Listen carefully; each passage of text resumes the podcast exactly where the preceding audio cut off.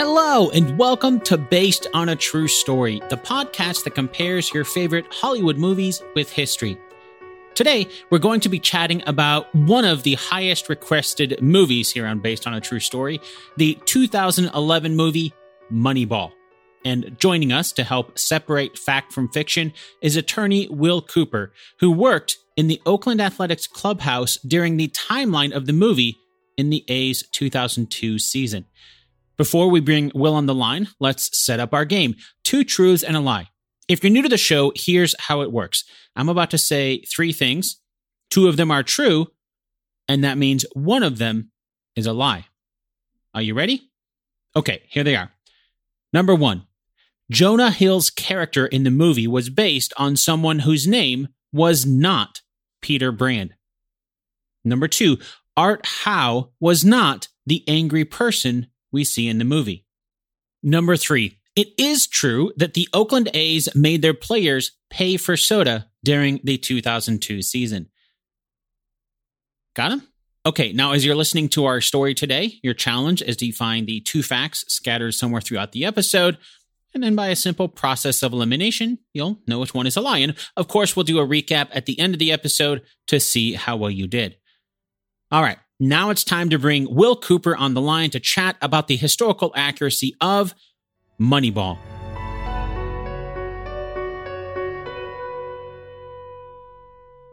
We'll dig into some of the details of the movie in a moment. But before we do that, if we take a step back and kind of look at the movie overall, how well do you think it did capturing the essence of that 2002 season for the Oakland Athletics? I think at a very high level, it did a good job of capturing what was going on. The overall arc of the story, I think, was right and accurate. Certainly, there are a lot of objective facts in the movie about the 20 game win streak and records of the A's and the payroll compared to other teams, things of that nature that were all accurate and were sort of the core of the movie. As you drill down lower and get more granular in the analysis, becomes kind of a mix of accurate and inaccurate. But at a very high level, I, I do think it did a good job of capturing the essence of, of the season in most respects. A movie made about something that you were there for. What were your first thoughts as you were watching? It was really cool. I've I've uh, watched, like most of us, hundreds, if not thousands, of movies in my life, um, and this is the first time there's ever ever been a movie made and and very well maybe the last movie ever made where I was on the ground floor for a fair amount of of what happened um, and experienced firsthand and knew and knew uh, many of the folks in the movie. So it was really cool. I mean, I'm sure it was much more surreal for the people in the movie that them they were actually characters in the show uh, as opposed to to me where I was just an observer. But uh, the book itself, uh, when that first came out, of course, before the movie, was really exciting to read. Uh, and then t- to see the movie a few years later w- was just a lot of fun and, and, certainly stands out as a unique movie um, for me, uh, given that the underlying facts I was familiar with. We were talking a little bit before we hit record here, but can you clarify what your role was with the A's during the season? Absolutely. So I had two roles with the A's. One, I was on the clubhouse staff. I was in the visiting clubhouse. So I did a lot of work for the A's directly, but then I would also on game day, I'd be in the visiting clubhouse where the teams that would come to the Coliseum and play the A's, we would take care of them, the clubhouse staff. So pregame meals and laundry and running errands and all of all of the the activities in the clubhouse. I was part of the team that helped on that side of things, on the visiting side and then I would do a lot of activities for the A's as well. Uh, it's one it's one group, the home side and the visiting side. It's all one team, but my my focus on game day would be the visiting side. And then I was on the the video editing team. So it was part of the scouting department where I would take a bunch of film, edit it in all sorts of different ways so that players, coaches, front office could all review and analyze the film. And that and that was one of the main ways that I got to know the folks that were in the movie because in the movie as you see there's a the video room is a, consistently a part of the movie. And that was that was accurate. Billy and his team would be in the in the video room watching the game, watching film quite frequently. And so I wasn't obviously my my character wasn't in the movie, uh, but I was in that room and got a lot of exposure uh, by being there you alluded to something I wanted to ask about because in, in the very beginning of the movie, it actually opens uh, October 15, 2001. And we see some footage of the A's, uh, Johnny Damon, hitting against Roger Clemens of the New York Yankees. This is the elimination game of the AL Division Series. And then the movie shows something you, you mentioned uh, the, the payrolls of the two teams, like over 114 million for the Yankees, and the A's payroll is below 40 million. And the Yankees win the game. So they go into the offseason trying to figure out how they're going to compete against these big payrolls. Can you give a little more context around what things were like for the A's at the end of the 2001 season going in the offseason? Absolutely. So obviously a huge disappointment. Nothing unique to the A's. Anytime you have a really good team and you gear up for the postseason and lose, it's disappointing, especially when you when you lose um, in, in a close series. Uh, and then we lost some of our big, our big key players. Um, Giambi being, of course, the main, the main one. Um, so there was curiosity at the time. Okay, how are we going to replace Giambi? What are we going to do about that? One thing that that was um, big at the time that wasn't a part of the move, the theme of the movie was that we had a really, really good team and a really deep team, uh, notwithstanding losing Giambi and Damon and Isringhausen. So our three, our three young starting pitchers, Hudson Mulder, Zito, uh, all of whom were drafted by the A's and, and brought up through the A's organization. They were three of the best pitchers in baseball, and to have three of them like that was incredibly valuable. So nobody was expecting the A's to tank and win 60 games but there certainly was some concern about what we were going to do to, to what the A's were going to do to make up for the fact that they they, they were losing primarily Giambi as the as the he was really the face of the team at that at that point and a real leader. One of the reasons I use the word curiosity is because it wasn't until Moneyball the book came out, which was of course about this season, so so a year or two later, that all the sabermetrics that the A's were using to create their team and and and all of the things that the book and the movie talk about that wasn't really out there and recognized until the book came out. And then it really caught on. Now certainly people that were very knowledgeable about baseball knew what was going on and people that were following the a's closely and bill james was a known uh, a, a known figure in the sport but at the time of the book and the movie, the sabermetric stuff was a lot less prominent than after the book came out. And that's when the revolution sort of became more and more public.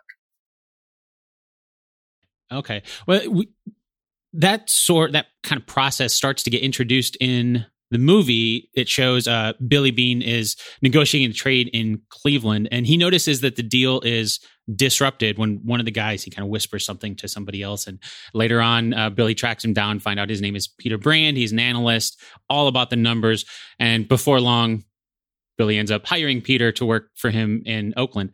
How well does the movie do showing how Billy Beane met this character, Peter Brand? so I, I, don't know. I wasn't. Um, I don't have firsthand knowledge of exactly how Billy identified Paul and, and what their one-on-one conversations were like at that at that time. But one thing I learned, one lesson I learned generally about movies is you have to Hollywood it up. You have to have a, a story and, a, and and drama. And real life is sometimes a lot more boring and sort of slow moving. That even really fascinating areas of life like baseball and front offices I think it's really unlikely that the meeting in Cleveland where where Peter Brand, who in the movies Peter Brand, but his character is Paul DePodesta in real life, Billy's assistant. I don't think Paul whispered in someone's ear and Billy saw it and then walked to his cube. That was great theater. But what was going on at the time was the people that were that Bill, excuse me, Billy and a number of other people in baseball, you know, people actually running the teams were aware of the sabermetrics revolution that was going on. Again, Bill James had been doing it for years. It was growing. It was still a minority of teams that were thinking that way. But the people really at the heart of baseball understood what was going on.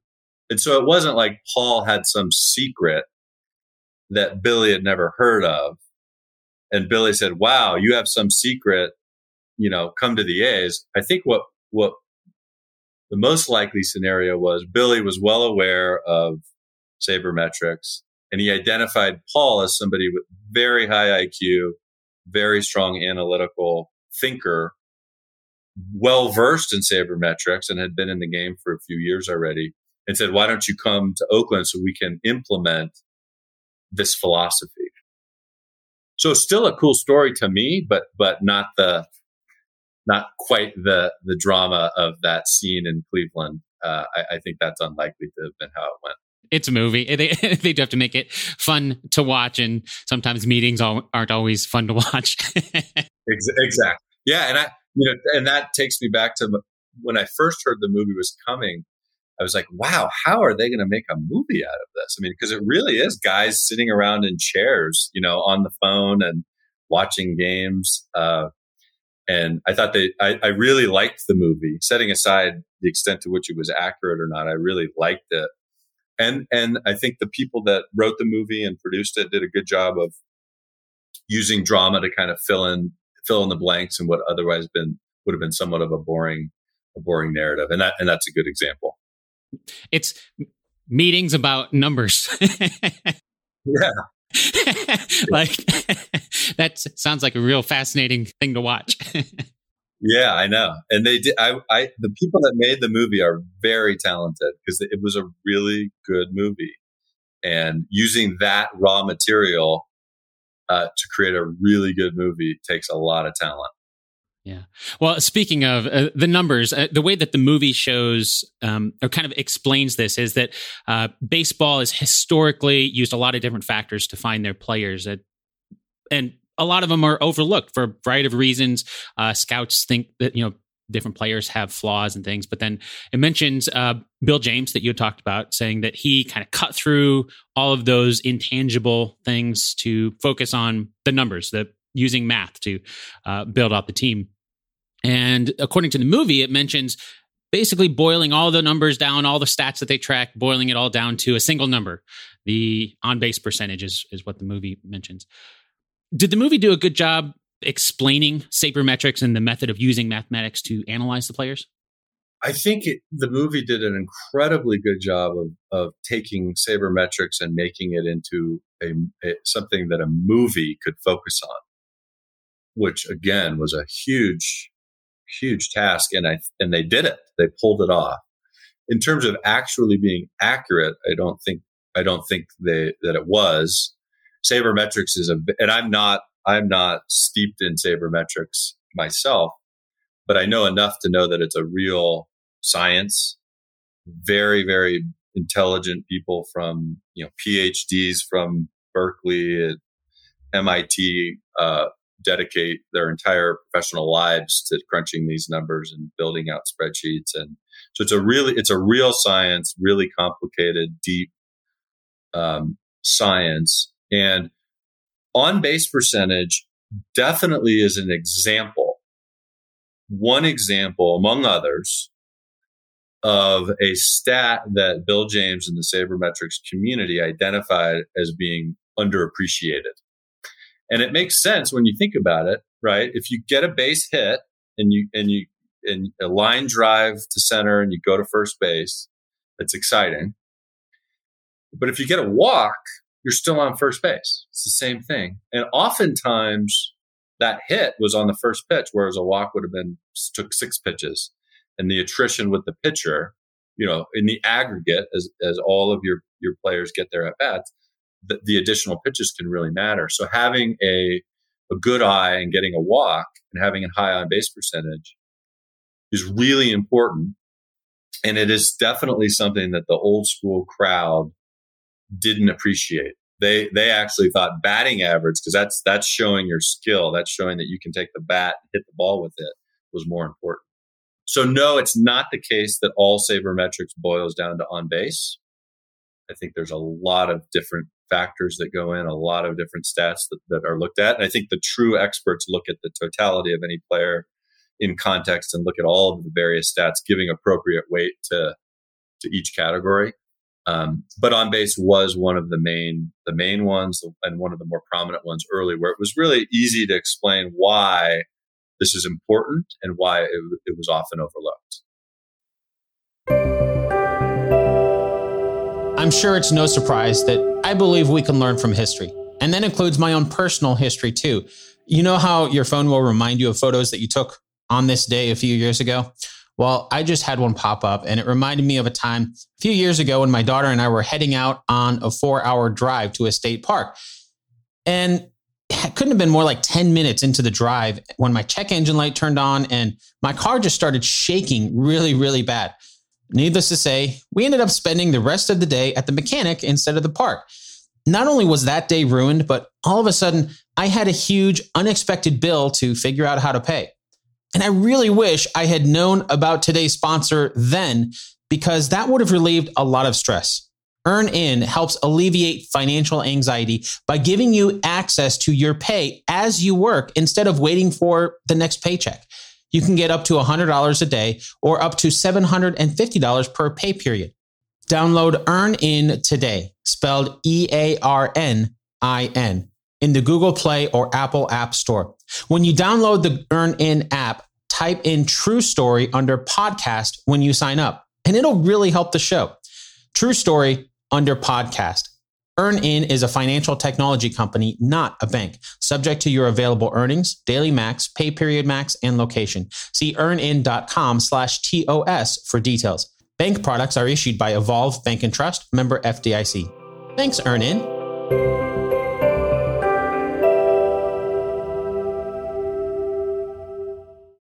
Another day is here, and you're ready for it. What to wear? Check. Breakfast, lunch, and dinner? Check. Planning for what's next and how to save for it? That's where Bank of America can help. For your financial to-dos, Bank of America has experts ready to help get you closer to your goals. Get started at one of our local financial centers or 24-7 in our mobile banking app. Find a location near you at bankofamerica.com slash talk to us. What would you like the power to do? Mobile banking requires downloading the app and is only available for select devices. Message and data rates may apply. Bank of America and a member FDIC.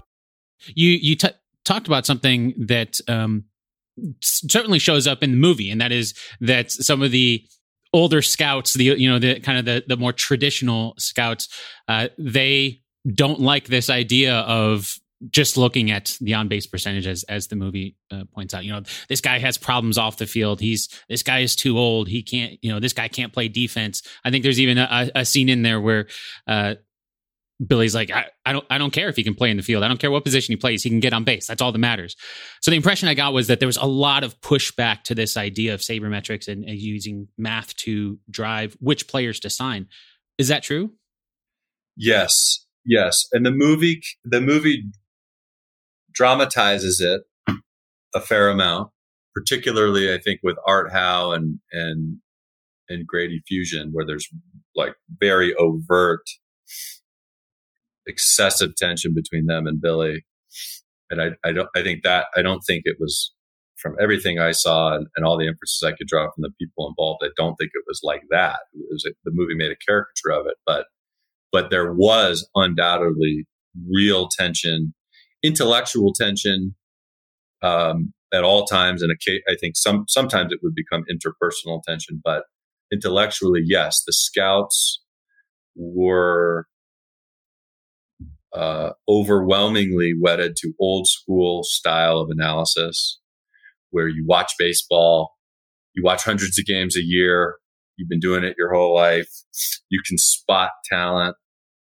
Every scout that's been doing it for a while does have some successes and they they weigh those successes very heavily in their their own self analysis and and that that was a really core feature of of the culture of baseball and that's what ma- that's what really makes this a story is that and by a story i mean the, the story of moneyball the book and the movie and, and the revolution and I, I think it's a fair word to use that to word the word revolution is that baseball really was filled with it was sort, sort of this insulated universe not subject to typical market forces you know if a team's not doing very well It's not going bankrupt. It's still going to be there.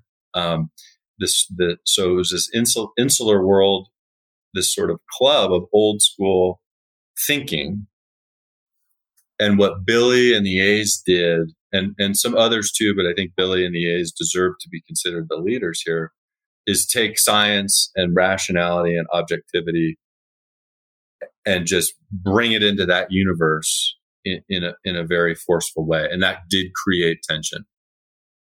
Okay, yeah. The you mentioned Grady Fuson, and in the movie, the impression that I got, kind of walking away from it, was this concept of it's Billy and well, uh, Pete Brand in the movie at least. It's those two against everybody else, and no matter what, Billy's all in. We're we're doing this. You know, it's you and me against the world kind of atmosphere.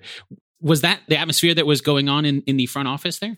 My sense is it was it was a lot more collegial than the movie would portray. I think there were there was tension, and I think the tension boiled over at times. But in general, I think I mean if the movie really portrays, for example, Billy and Art Howe as being just you know really disliking each other. Billy will walk in the room, and Art will you know look down in anger, and Art will will refuse to do the things Billy says, and these guys were all professional, good people. So it, I don't think it was. I, am obviously not privy to all of the things that went on behind closed doors between people, but I, I don't think it was like that. But I think there was tension. I do, and I do think Billy and Paul and their team. I think they understood this new way of thinking. They'd fully internalized it. They recognized that it was that it was the right way to think about it. That it did give a real advantage to the A's. And in some ways, a lot of it was driven by the A's salary cap restrictions, right? There could be a player that the A's thought, you know, Billy and his team thought was the, the best player in the in the league from a sabermetric standpoint. And that same person might happen to be 6'5, 230 and hit 45 home runs a year. So, you know, that, uh, and they would love to have been able to have that person. They just couldn't afford them. So that, a lot of it was driven by the payroll. But my sense was, yes, there was tension and it took time for other people in the organization to actually internalize and understand this philosophy. And so if you're Grady Fuson or Art Howe, you've been in baseball for 35 years already, and you're successful and you're a manager and you're the head of scouting and you've got World Series rings on your fingers, you're going to have strong views about how to go about things and your strong views will have decades of reinforcement right? That, that they're that they're correct. And then these these new people one of whom's 24 year old who never played pro pro baseball and paul are tell are saying you know what? You're wrong. This is the better way. There's going to be tension and it just takes time for people to understand how this process works. And some people some old school baseball players I don't think will ever will ever get there. Now, fast forward now 20 years later, and I think it's ubiquitous throughout baseball that sabermetrics is a key consideration. I think probably every team has sabermetricians in the front office, and I think I don't know, but I, I would guess a strong majority have a solid core team of people doing sabermetrics, and it's a guiding part of their philosophy. So it happened, but it took time. And at the really early stages, even within the A's organization, you were going to have lots of people who just didn't understand what was going on. That makes perfect sense. And the character that you mentioned there, Art, Art Howe, the way that the movie portrays it, it it shows that after Art, you know, refuses to to play uh, Scott Hatteberg when he signs signs him, refuses to play him and instead plays Carlos Pena, then Billy Beane ends up trading Carlos so that so the manager can't play him. So you know, I, I got I could certainly see how that they could be using that tension as a you know as a plot point in the movie in order to to get that there. Uh, but as far as uh, reality, we know, of course, from from history, if you're a baseball fan, then Carlos Pena did play for the A's, and he did get he did get traded. Uh, but how much of what I guess the, the sabermetric aspect of that between Carlos Pena and, Scott Hatteberg. Um, do you know how much of that played into what really happened versus what we saw in the movie?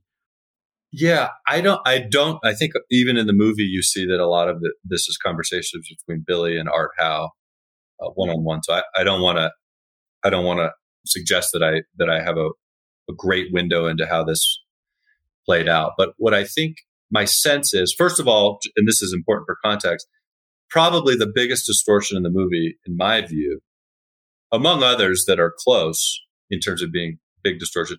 Art Howe was a really friendly, positive, nice person. His demeanor was cheerful and optimistic. Um, I didn't know him incredibly well, so he may have had a dark side that I wasn't aware of, but I doubt it. And the movie portrays him as this just really surly, angry person. And the movie also portrays him as somebody who tells Billy what to do. You know, I'm not going to start Hatteberg. I'm going to start Pena. You know, Billy is the boss, right? Billy was the boss. I doubt there was that level of insubordination. From what I saw, it, it, it was not that way uh, at all. I, I think um, so. I think the movie dramatized that some. But what the movie did was take this underlying tension between people that believed in sabermetrics and those who didn't. In one way, that was within the Oakland A's organization, but it was also broader. It was within between different teams. There were different teams with different philosophies, and there were, there was you know arguments between the A's and other other teams about who who whose approach was better. There was a lot of tension throughout baseball. What Moneyball did was take the tension that was in Oakland and dramatize it in fairly elaborate and creative ways to to make a movie out of it. I would be very surprised if it's act it was actually true that Art Howe refused to do what Billy wanted. And as a result, Billy had to trade a player in order to get his guy to start. That strikes me as very unlikely. More likely, there was just general differences in how people were looking at on base percentage, how people were looking at, you know, how important defense was, walks versus average. And the movie was just dramatizing that. A little bit of a comedic aspect that uh, as I was watching the movie, you don't really see this in the public, but in one, in that trade with with Pena, uh, Billy works in that the Tigers, the Detroit Tigers, are going to stock the A's soda machine for three years. is that is that something that ever gets thrown into trades, things like that? As a member of the clubhouse staff, I can I can speak definitively about soda and tell you that that is not true. The A's did not charge for soda. I see David Justice putting the that was pure. That was not even dramatization of a, of a nugget of, of reality. That that was full fledged Hollywood. The A's payroll was very low, but every player was allowed to drink as many cokes as they wanted for free. I can attest to that with firsthand knowledge. Yeah, I, I, thought that was that was funny that they kind of threw that into.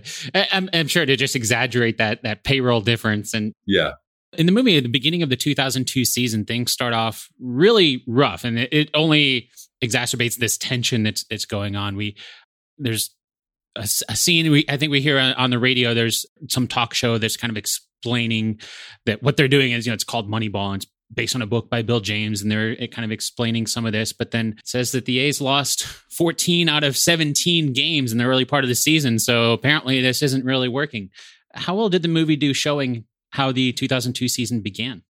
Well, certainly did a good job of showing that the A's got off to a slow start and there were some challenges. From my perspective, though, going back to what I mentioned earlier on, I think the prominence of Moneyball and sabermetrics really arose after the book. And so this, the public conversation was less focused on Moneyball during the time the book was being written and the time the events of the book were taking place than after. So that wasn't that wasn't a huge part of the conversation at the time. Now, of course, it makes sense that the movie would suggest that it was to have sort of a coherent narrative about what was going on.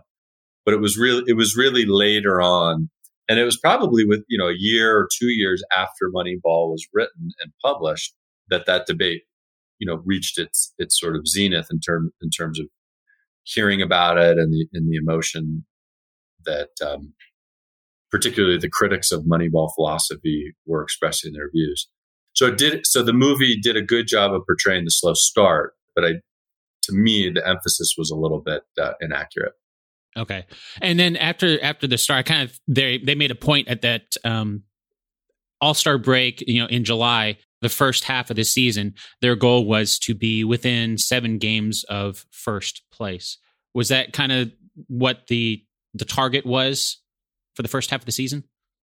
I could see that. I mean, my my guess would be that the thinking and the, and Paul was and is very good with numbers and very analytical, and so I, my guess would is that he would he would have said something along the lines of, you know, as long as we're within seven games of first place, we still have a strong probability of making the playoffs, so, something like that, as opposed to we want to be within seven games. I'm sure, you know, the, the A's would want to be you know ahead in first place if they were going to choose their choose their goal and they were certainly capable of of achieving that and i think they knew that they were capable of achieving that before the season started.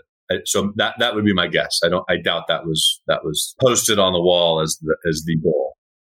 And in the movie it it shows Billy Beane going around. There's a montage of a Brad Pitt version of Billy going around and motivating the players to get them on board and have patience at the plate, get on base. We get on base, we win.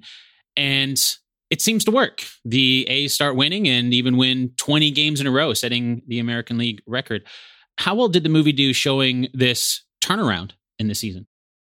Well, the turnaround was great, and certainly, I thought I think the movie captured the enthusiasm in a nice way. The trade of Jeremy Giambi at the time was a, a, really pivotal moment. And it was a surprise because Jeremy Giambi's numbers were really good. And he, he did fit the A's mold, high on base, um, not as good on the defensive side of the ball, which at the time, you know, was part of the A's model. So that was a surprise. And then Mabry came in and it really did change the trajectory of the season. Now, prob- a lot of that could have been coincidental, the timing. And then the A's really took off. Now, in my opinion, and I think the Moneyball, uh, at, you know, the folks that the sabermetricians and the people that believe in Moneyball, my senses would agree with me. A lot of what was happening that season was less the A's changing, was less people being motivated in a new way, and was more about a sample size just growing and reaching a higher number such that the accurate sort of inherent potential of the team was showing. You know, over a small sample size, you can have a poor record but be a really good team. And then as your sample size grows, typically the inherent sort of intrinsic performance you would expect starts to reveal itself. And to me, a lot of what was happening was reversion to the mean and just the A's performance taking shape in the way that um, that a larger sample size you know w- was was bringing out. Now the movie showed scenes of Billy going around motivating people and talking about taking pitches and you know drawing walks.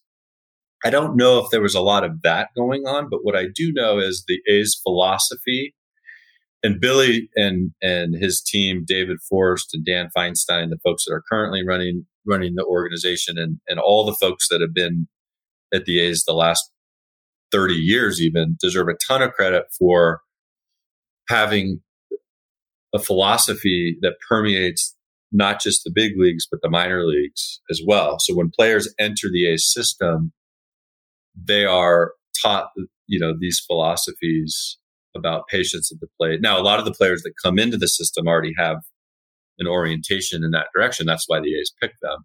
But emphasizing the right things, including patience at the plate, it's not something where Billy just walked in in the middle of the season and started talking about it and then everybody started doing it. It's something that the, the foundation was being laid for many years. And, and the A's should really, to me, should get a lot of credit for that player development side of, of the equation. They're not just plucking out people with statistics from other teams that other people aren't recognizing and making trades. They are doing that. But but another big thing they're doing is just having an, an organizational philosophy that emphasizes the right things. Yeah, as I was watching that and watching Billy go around and, and motivating everybody himself, I'm not saying that he didn't doesn't motivate people, but it's like there's there's not really any coaches doing any of this, or you know, I would expect that it'd be more of a team effort. Yeah, there's a lot more interaction between Art Howe and his staff and the players in that way than than with Billy. During that winning streak, what was the atmosphere like in the clubhouse? It was absolutely phenomenal. I mean, hard to think of more enjoyable place to be than a, a big league clubhouse when your team is white hot. I mean, it, it, it, it was awesome for everybody, even even the folks like me who were, you know, filling up uh, soda cans with Pepsi as opposed to hitting the baseball. I mean, it was just a lot of fun.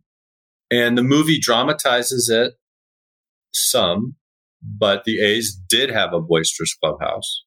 The A's did play loud music, sometimes probably when they shouldn't have. The A's did a bunch of young millionaires, you know, running around. So there was partying going on, and there was there was an atmosphere um, again dramatized in the movie, but not coming out of nowhere. Uh, so what during the win streak, not only there was just a lot of euphoria from how the team was performing, but a team that already had a personality that was you know happy and and and not having to be prodded into into partying. I know there's a lot of superstition in baseball. I know during the the streak, nobody would. I'm sure nobody would ever talk about the record.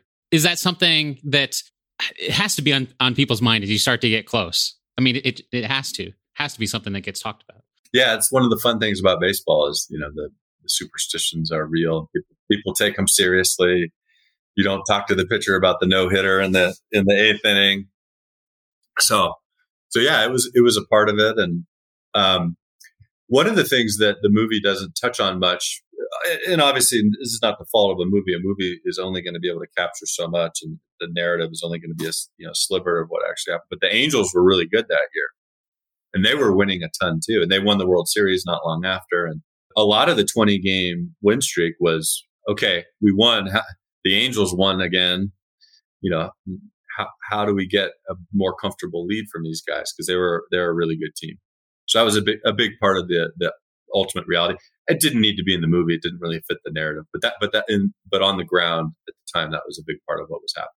Some of the superstition uh, that the movie shows with with Billy is uh, he doesn't he doesn't like to be at the stadium when there's a game. During this streak, the movie shows he's he's driving, he's listening to it on the radio, and the A's are up like eleven to nothing early. So he's like, you get the impression he's like, okay, it's it's safe. You know, go to the stadium. And just as he does, uh, they're playing the Royals. They start mounting their comeback, and they end up tying the game. And it's only on like this pinch hit home run from Scott Hatteberg that the A's end up winning the game, and that gives them the AL record for the twentieth win how, how, well did the movie do showing that actual that last game in the in the winning streak?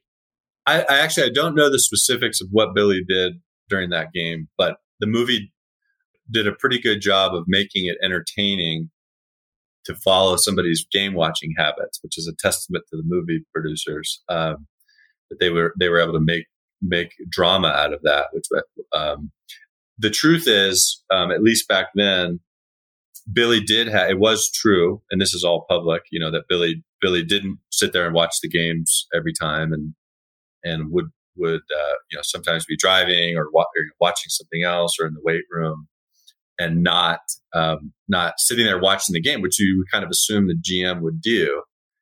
Uh, but that is true that he, that he did not sit and watch the game and, and he's been open, you know, open about that. And it is, it is in fact true. And it, it's a quirk of, uh, it's you know i think it says a couple things one thing it says is that you know he really really cares about the a's and who wins and who loses and who loses and it's just easier for him to to not sit there and, and have to watch it because it because it you know he's so committed to the team and their success. And then it also to me at least it's sort of harmonious with the philosophy that a lot of the things you see with your eye and and think are important in baseball that watching you know the the sweet swing or the confident stride of the player or whatever are actually irrelevant and if you have and even misleading to the extent they're relevant they mislead the people's perception and as long as you have a command of of the right data and right facts you've got what you need and and, and i'm oversimplifying it but i just think it's a it, it kind of it's a nice way to think about that as as um, that sort of interaction between Billy's game watching and the overall philosophy of the A's. I'm assuming then that he was that way. He that was kind of his game watching habit even prior to this season. Because part of the impression that I got from the movie was because he's trying this new thing, it's just so nerve wracking to watch. No, I think I think it was his his uh, approach generally, and and that touches on the movie in a way that makes tons of sense for a movie. Portrays it much more as we're trying this big new thing, and it's a totally different situation, and we're going to see how this big new thing plays out. There was a lot more continuity over a number of years. You know, Billy was reading Bill James before he was GM when Sandy Alderson was the GM. He was getting more and more familiar with sabermetrics. Paul came on board. The train was already moving to to some extent. I think Paul accelerated it and brought a lot of firepower to it. And it's also the case that that while again Giambi, Damon, and Isringhausen left, there was a lot of continuity on the roster as well. So it wasn't like the season before was one universe and then this season was some transformative new thing. This was uh, again the A's doubling down on what they were already doing with this philosophy. Okay, that makes sense. And the movies do that a lot. They change the timeline around, and you know, okay, that makes sense to have it all happen in season. Exactly. what I just described is not is not a movie. you know, they had to do it, and, and uh, but that, that that my sense is that it was a lot. This was much more of a snapshot of something that was ongoing than than a um, you know huge change. Towards the end of the movie, if we do talk about the 2002 season that it's it's focusing on, there's not a lot of time between the 20 game winning streak. And then we see the A's playing uh, the ALDS elimination game against the Twins. And the Twins end up beating the A's. So their season's over. The hope at a championship is, is gone. Can you feel a little more context around how the 2002 season came to an end for the A's? Yeah, I mean the movie did a good job actually capturing, and the, the, it was kind of abrupt in that way. But that was uh, that was reality. I mean, we had this incredible season. You know, I, am a, I've been a diehard Ace fan my whole life. It's almost painful still to talk about it. Um, it always will be, but to have such a cool situation where where you're you're you're the underdog, you know, you're you're you're David, you're slaying Goliath, you know, for 162 games to be setting records and leading the league in wins. And then to have it, you know, then you march into the postseason and four games later, your season's over.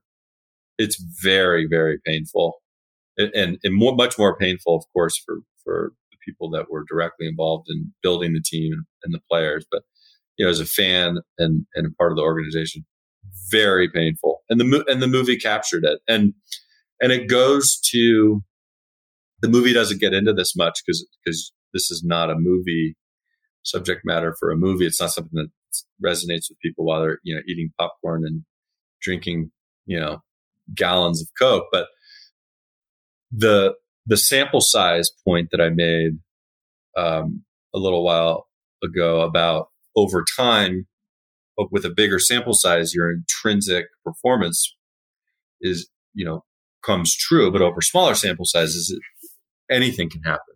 The A's, the first half of that season were not as bad, or the first third of the season were nowhere near as bad as their record suggested. Of course, during the 20 game win streak, they weren't that good. So even in 20, 30, 40, 50 game sample sizes, you don't get you don't get an accurate accurate reflection. By the time you get to 162 games, there's a lot of signal and a lot less noise. But then you start over again and all of a sudden it's a five game series, right? And again, anything can happen.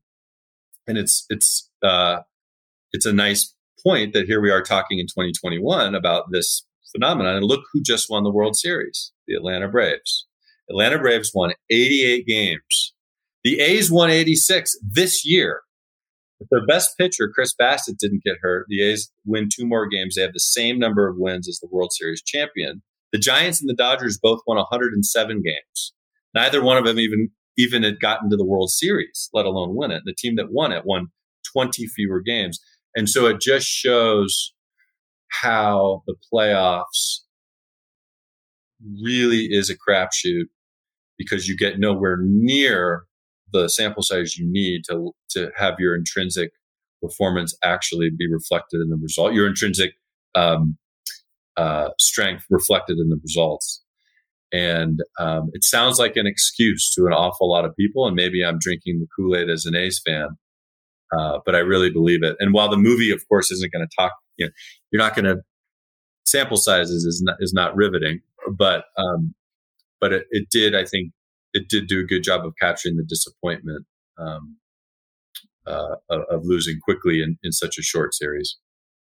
And I could see how that would be something that would almost uh, uh, speak against using sabermetrics if if you need this bigger sample size. But yeah, when the, when it comes to the playoffs, how many years in the playoffs are you going to have to have, and your teams are going to all be different before you can start to build up the sample size because there's not not that many games.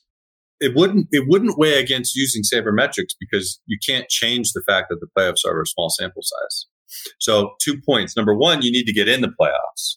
You need, you need to get in over the 162 games. So you should always maximize the probability you're going to get in. And sabermetrics is helps helps all teams do that, irrespective of their payroll. Sabermetrics is just another way of saying being smarter about baseball and more scientific. That's that's all it is. Is using additional tools to analyze your team and, and build your team. And then once you're in the playoffs, you wouldn't discard sabermetrics as a tool. You would still want your team to be the best it could be. You just need to recognize there's eight other teams in the playoffs. So your best probability is going to be below 20% no matter who you are. But if you have a good team rooted in sabermetrics, maybe your your probability of winning is 19% instead of 18. Um, so you still want to maximize your probability. You just have to recognize that because of the sample size, it's going to be it's going to be difficult to um, the odds are going to be stacked against you no matter who you are. Just like the dodgers and the giants this year two historic teams top 20 all times in wins both of them. And um, and they were quick quick to get out of the playoffs. And then the, and then the champion 88 games. And they were missing their best player. I, yeah, no kidding. Yeah, they uh, put on a good series, though. They did put on a good series. They did, and I'm not taking anything away from from the Braves they deserve it. But it's just a, it's just um, a really powerful example of of what the movie showed in a movie way by you know where the A's lost to the Twins. Just how a quick series can be real, real devastating and and not feel like the result it should be if you're on the losing end.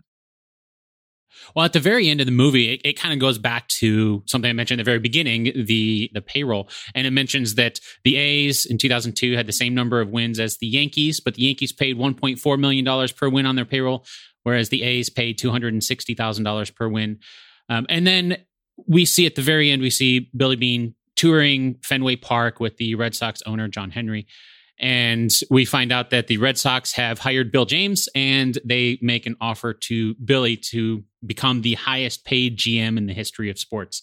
But ultimately, he decides to turn that offer down and stay in Oakland, something that the movie very heavily implies has something to do with uh, his family. And then I think there's uh, some text at the very end that mentions using that philosophy. The Red Sox won their first World Series uh, since 1918, a couple years later. So, how well did this movie do showing kind of the aftermath of that season and how things kind of all wrapped up? So, the movie did, a, I, th- I think, a pretty good job of showing what happened at the end. It, it is the case that Billy got an offer from the Red Sox uh, and went went to Boston. It was a very very strong offer. I think it would have made him the highest GM, highest paid GM of all time. The Red Sox were one of the.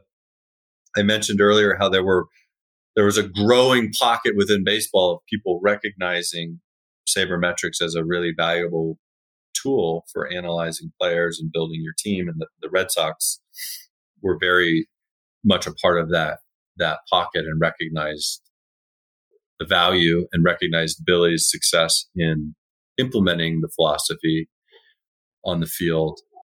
And then it's you know, I, I, I absolutely believe that you know Theo Epstein came when Billy didn't take the job, and Theo Epstein came.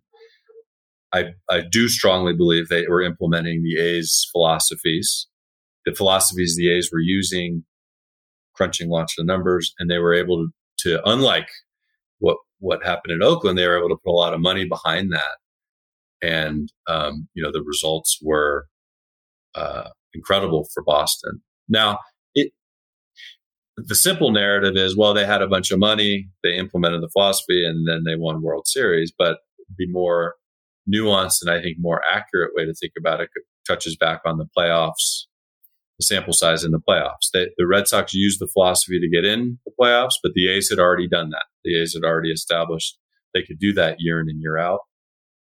The cookie crumbled the Red Sox way um, in the postseason under Epstein a few times, and it crumbled the other way for the A's.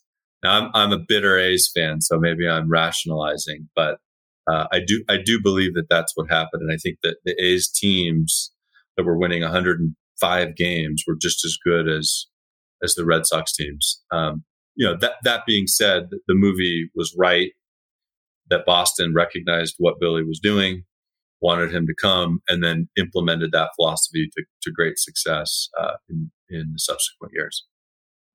Okay, yeah, and it always helps to have a, a bigger budget behind it. That's usually it does. There's no question about it. Yep, and a, and a lot of got a lot of players that are very strong sabermetrically are also traditionally very strong, right? Albert Pujols, 6'5", 240, 45 home runs a year, 145 RBIs. He also happens to walk a ton, you know. So you get the same player uh, can be really, really highly regarded in, in both schools of thought. And in that instance, you know, the money will flow to that player. So a lot of guys the A's really liked for different reasons than, than other teams might like them to some extent. Back in, you know, this is back now, just about every, well, it's much more the case now that people are all looking at the same sheet of music and singing the same song.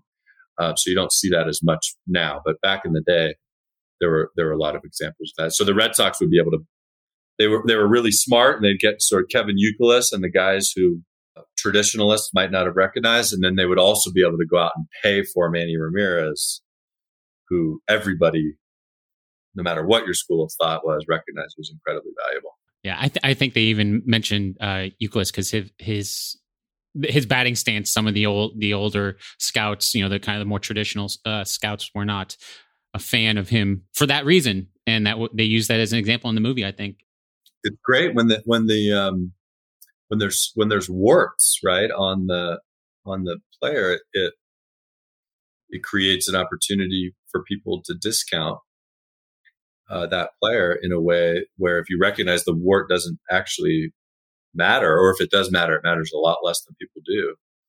Creates a ton of opportunity. And yeah, Kevin Youkilis a great example of that, just like Matt Stairs was, and Chad Bradford, and Scott Hatteberg. Yeah. Well, as somebody who knows was there for a lot of the events that we saw in the movie, uh, what's something that somebody who watched the movie that you that you wish they knew that didn't make it into the movie for whatever reason?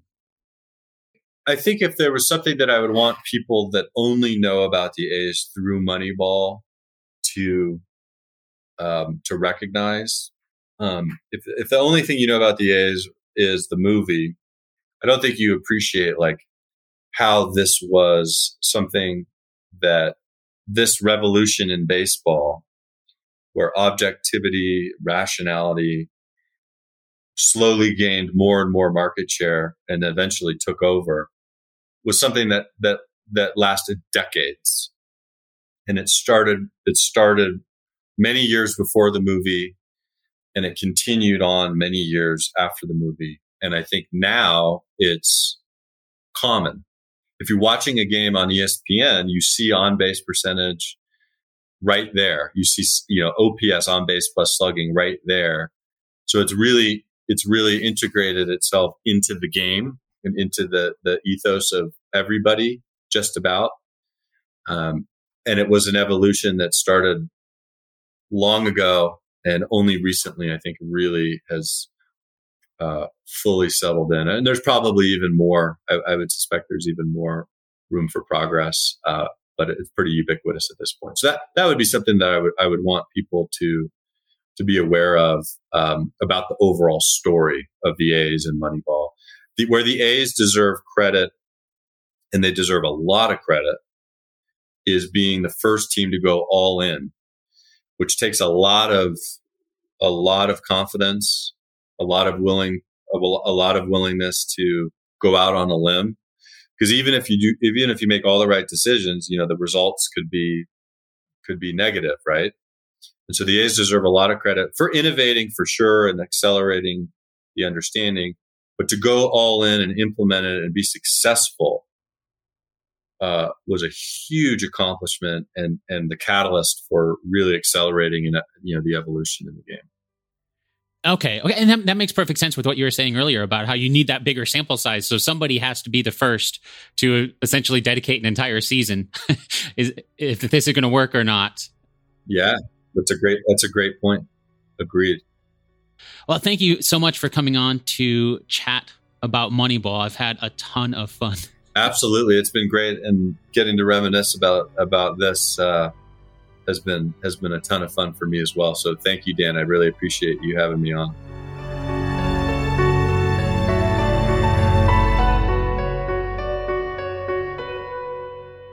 This episode of Based on a True Story was produced by me, Dan Lefebvre.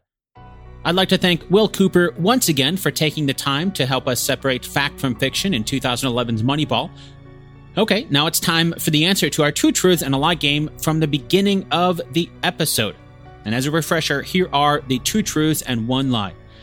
Number one, Jonah Hill's character in the movie was based on someone whose name was not Peter Brand. Number two, Art Howe was not the angry person that we see in the movie. Number three, it is true that the Oakland A's made their players pay for soda during the 2002 season. Did you find out which one is a lie? Let's start with number one. Jonah Hill's character in the movie was based on someone whose name was not Peter Brand. That is true. The character of Peter Brand in the movie was based on Paul DePodesta, who, as of this recording, is working as the chief strategy officer for the Cleveland Browns football team. That brings us to number two. Art Howe was not the angry person that we see in the movie. That is also true. And by true, I mean Art Howe was not as angry as the movie seems to make him out to be. Although Will pointed out that he was not involved in a lot of the one on one conversations between Art Howe and Billy Beane.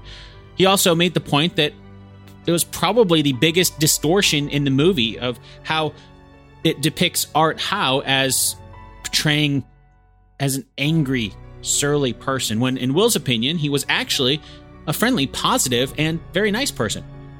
That means the lie is number three. It is true that the Oakland A's made their players pay for soda during the 2002 season. As we learned, even though the A's budget was a lot smaller than other Major League Baseball teams, they still allowed all their players to drink as much pop, or soda, depending on what you call it, as they wanted. And that just about wraps up our time together today.